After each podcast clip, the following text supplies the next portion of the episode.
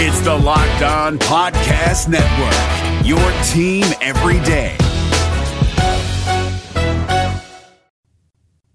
This episode is brought to you by Spotify Green Room. Green Room is the first so- social audio platform made for sports fans. The app is free to download, and once you're in, you can talk with me, other fans, athletes, and insiders in real time about your favorite team or sport. I will be hosting rooms for Locked On Pirates once a week. Yes, you can finally join in on the conversation you listen to here on Locked On Pirates every single day, and it's the perfect place to start or join conversations about the Pirates and Major League Baseball. You'll find fans just like you on Green Room, so come join us every Sunday as I'm on Spotify Green Room, changing the way we talk sports.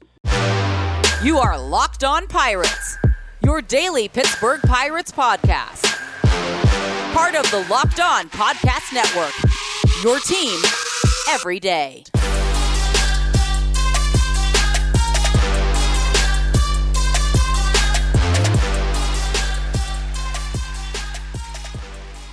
What's up, Locked On Pirates and Locked On Cardinals listeners? We have a crossover post game show edition after the Cardinals three game sweep of the Pittsburgh Pirates in PNC Park. I am the St. Louis Cardinal mega fan, host of Locked On Cardinals, Lucas Smith, joined by not relative, but same last name, host of Locked On Pirates, Ethan Smith. Ethan, how's it going?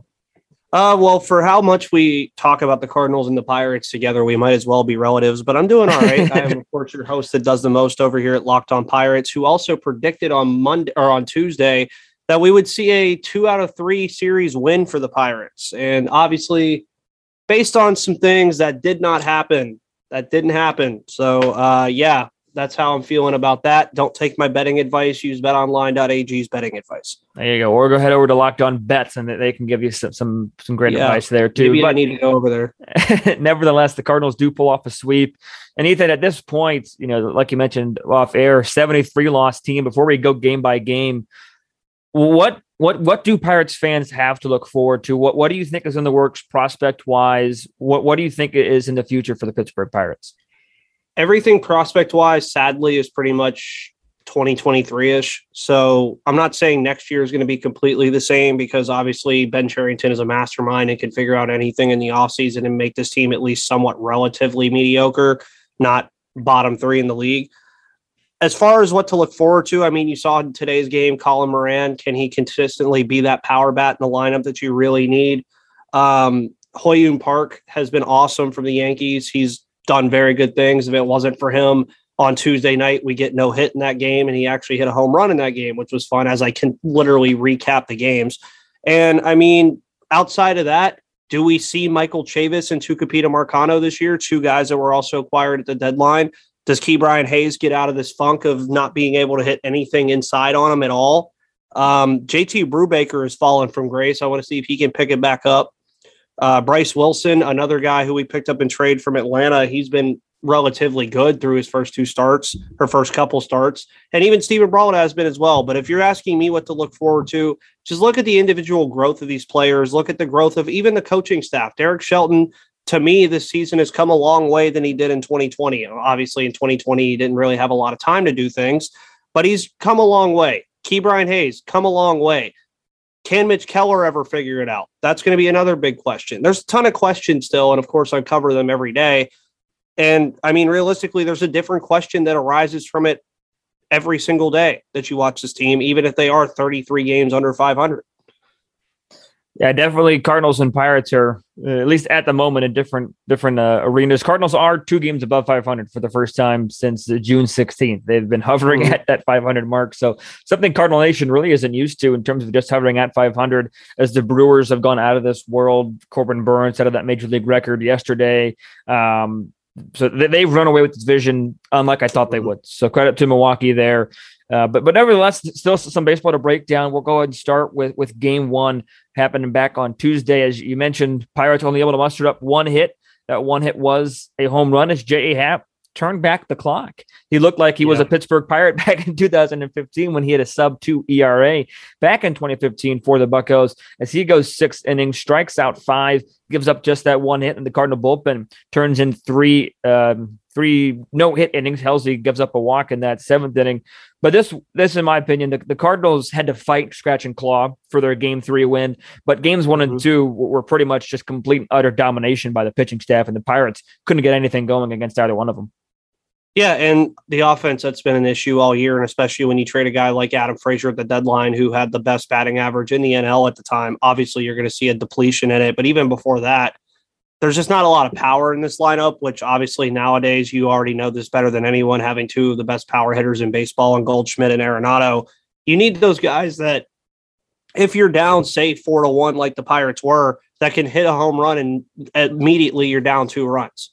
I mean, that's just what you need, and the Pirates don't have it. Colin Moran's been doing it. Bryan Reynolds does it. Ke'Bryan Hayes, not really there yet, but I think he'll get to that point. But I mean, yeah, it was nice to see J.A. Happ do good against us. I mean, 2015, he was absolutely awesome. He had a sub two ERA. Some people argued he should have started in the 2015 NL wildcard game against the Cubs. As you said before we uh, recorded, wouldn't have made a difference anyway because Jake Arrieta was superhuman that year.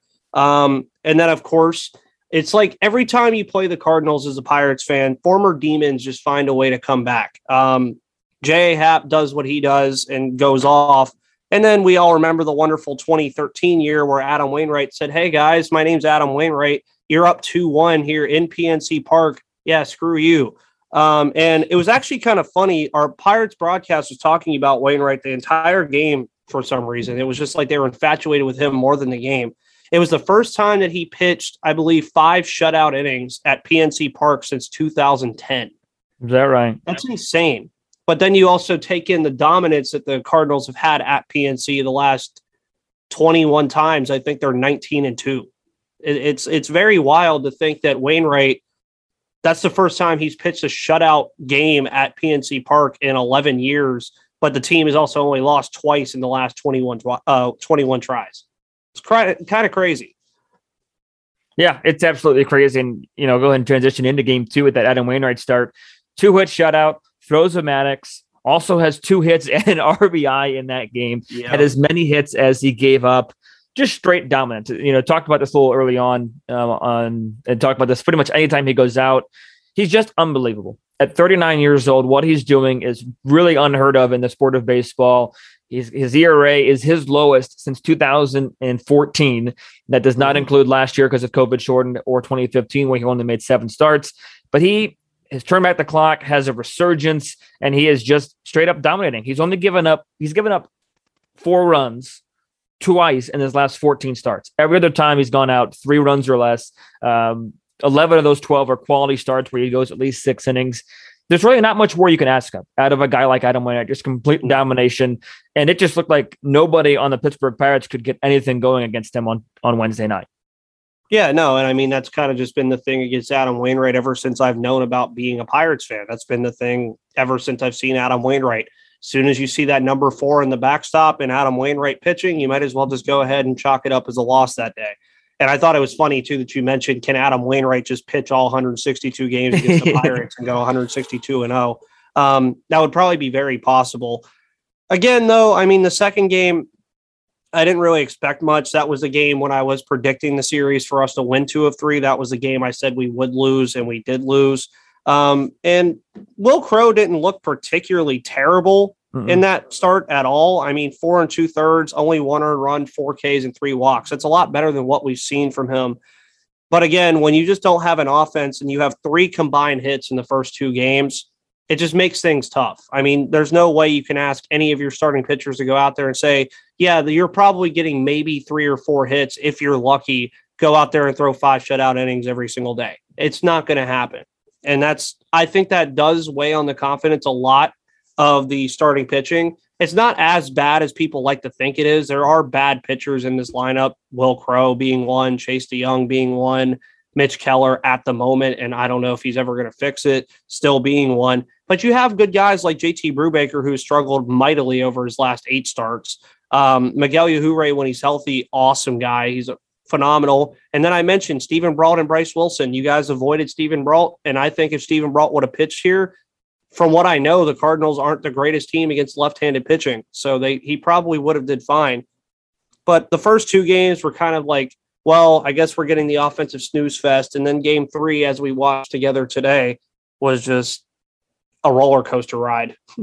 It really was. And and Steven Brault actually did pitch on, on Tuesday, not to I um, I yes. have short term memory loss. and he actually, and to your point, he did well. He did five innings, just two earned, struck out six. Those two earned came on two home runs. And I, mm-hmm. I talked about on the pod on uh, Tuesday previewing this series, Steven Brault doesn't give up very many home runs at all. I think his homers per nine were one and 0.9 respectively in the last two years. So Steven Brault did do well. I mean, it, this to, to, me, for the, from Pirates' perspective, was a gut punch from the get go. Because on Tuesday you had a leadoff home run by Tommy Edman, and then a home run in the second inning. So automatically in the first two innings, you're right away down two nothing. And then mm-hmm. Tuesday, Wednesday comes along. You got Adam Wainwright on the hill. You know it's going to be an uphill battle. And once that three spot was put up on the six, you knew it was going to be over. But like you mentioned, today was a little bit of a different story. You had a little bit of, of intrigue in this game as the Cardinals win seven to six over the Pittsburgh Pirates. And it was one of those games that it seemed like the, the, the, pirate the Cardinals couldn't put the Pirates away. The Cardinals mm-hmm. got out to their seven, uh, got got their seven runs. That got that one insurance run in the ninth, which ended up being huge because of the home run in yeah. the bottom half of the, of the ninth inning. Uh, but the Cardinal bullpen was just phenomenal tonight. I mean, it, it include despite those two home runs that Andrew Miller and Alex Reyes gave up, just phenomenal work by McFarland, Garcia, Cabrera, and Gallegos. Cabrera and Gallegos look filthy tonight, uh, or this this afternoon, I guess I should say. Cabrera with two punch outs and Gallegos with three strikeouts. When this Cardinal bullpen is on, they are on. They can get the job done. Uh, but credit to the Pirate bullpen as well for for keeping things intact for the most part. And you know, this is one of those games where where what if you know what if Paul Goldschmidt doesn't get that double on top half of the ninth? Pirates that run in the bottom half ends up being the tying run. Uh, game three was a lot closer than than any other than any of the other three two games. Yeah. Nice little Marvel tie in there, man. nice little Marvel what if tie in already. What if that did happen? What alternate reality? You never know.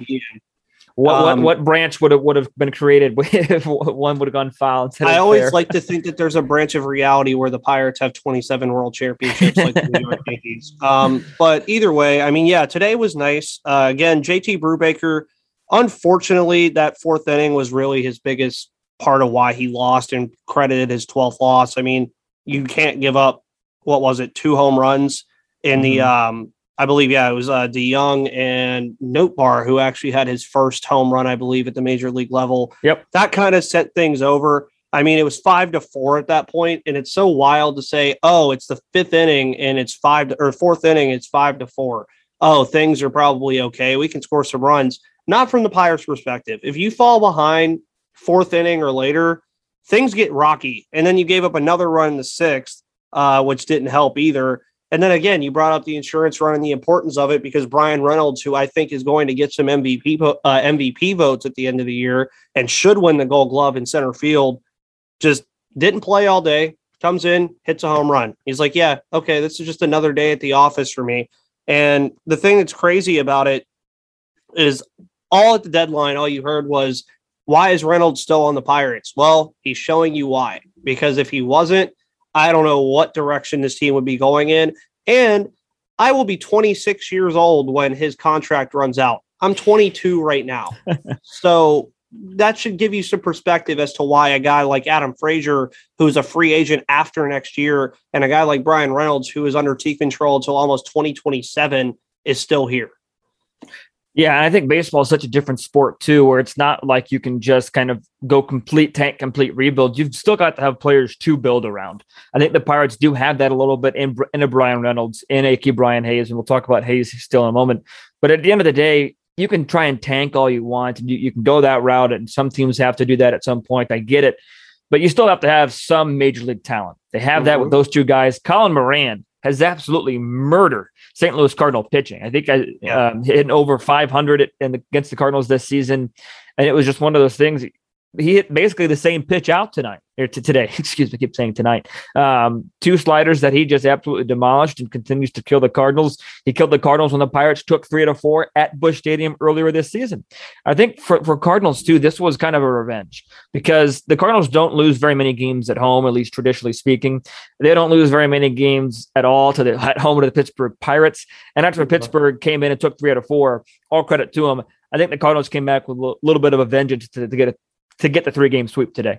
Well, yeah, and it doesn't help that Max Kranick, if it wasn't for the damn weather in St. Louis, was pitching a perfect or a no hitter through five innings. Right. Yeah. MLB debut. I was like, man, this has to that had to suck for him, dude. Like you're like going off, and then a rain delay is the reason you can't go back out there because I really think in that he would have at least went seven innings. Oh yeah, he was cruising. Together.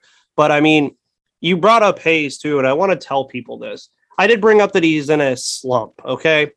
He's also a rookie. We went over this before the season started, the whole Dylan Carlson versus Ke'Bryan Hayes thing. Now it's Taylor Rogers and Jazz Chisholm, and they're literally on the same team. So it's like rookie of the year is probably or Brennan.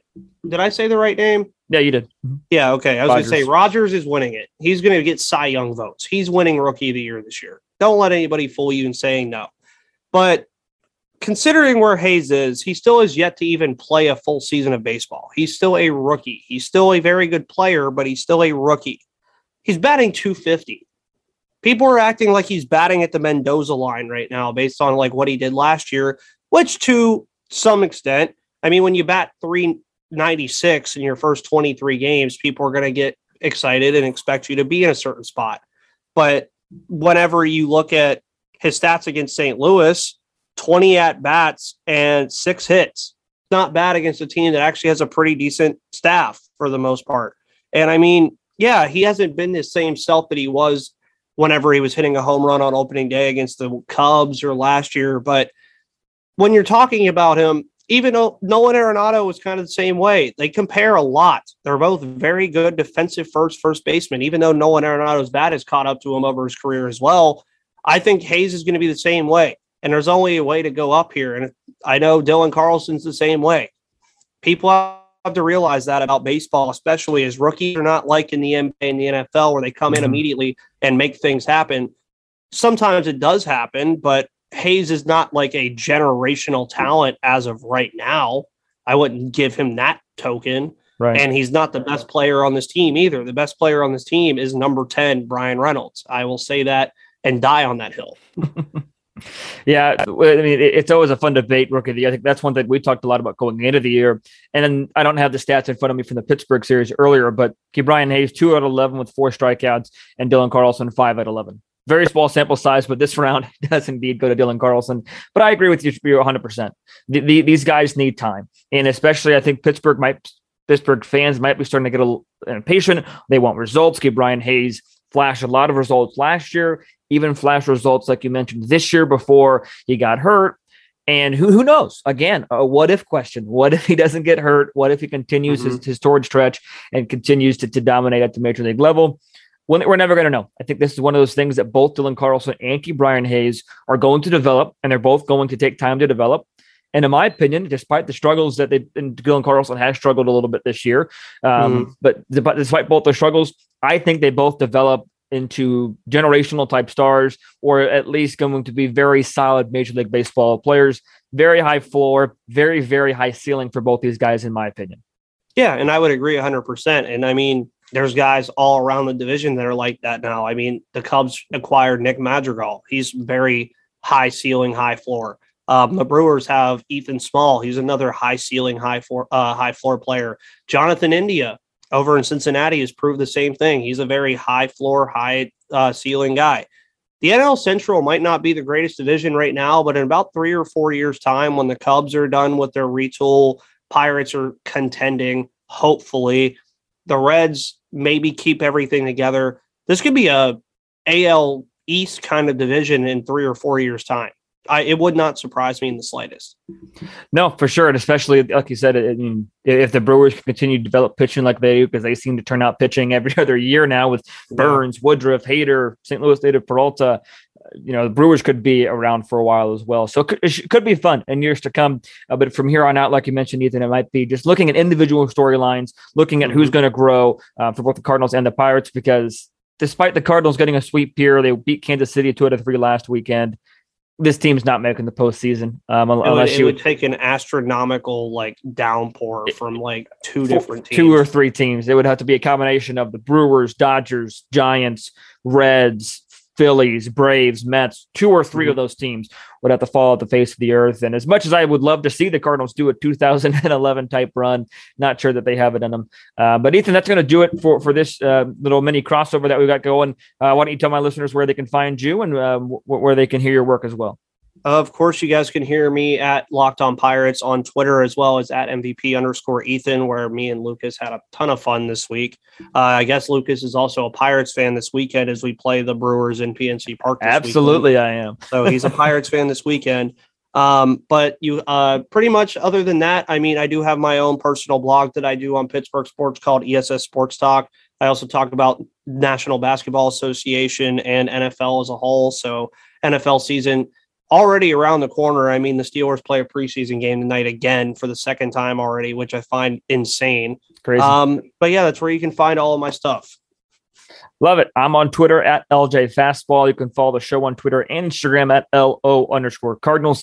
Email the show with any questions, comments, complaints, or concerns at lockedoncards at gmail.com. And starting Friday, August the 13th, YouTube debut for Locked On Cardinals. So be sure to hit that subscribe button on YouTube. So thanks for listening, Pirate Nation and Cardinal Nation. And until Ethan and I talk to you again, be sure to stay safe, stay well, and have a fantastic day. Hey, Prime members, you can listen to this Locked On podcast ad free on Amazon Music. Download the Amazon Music app today.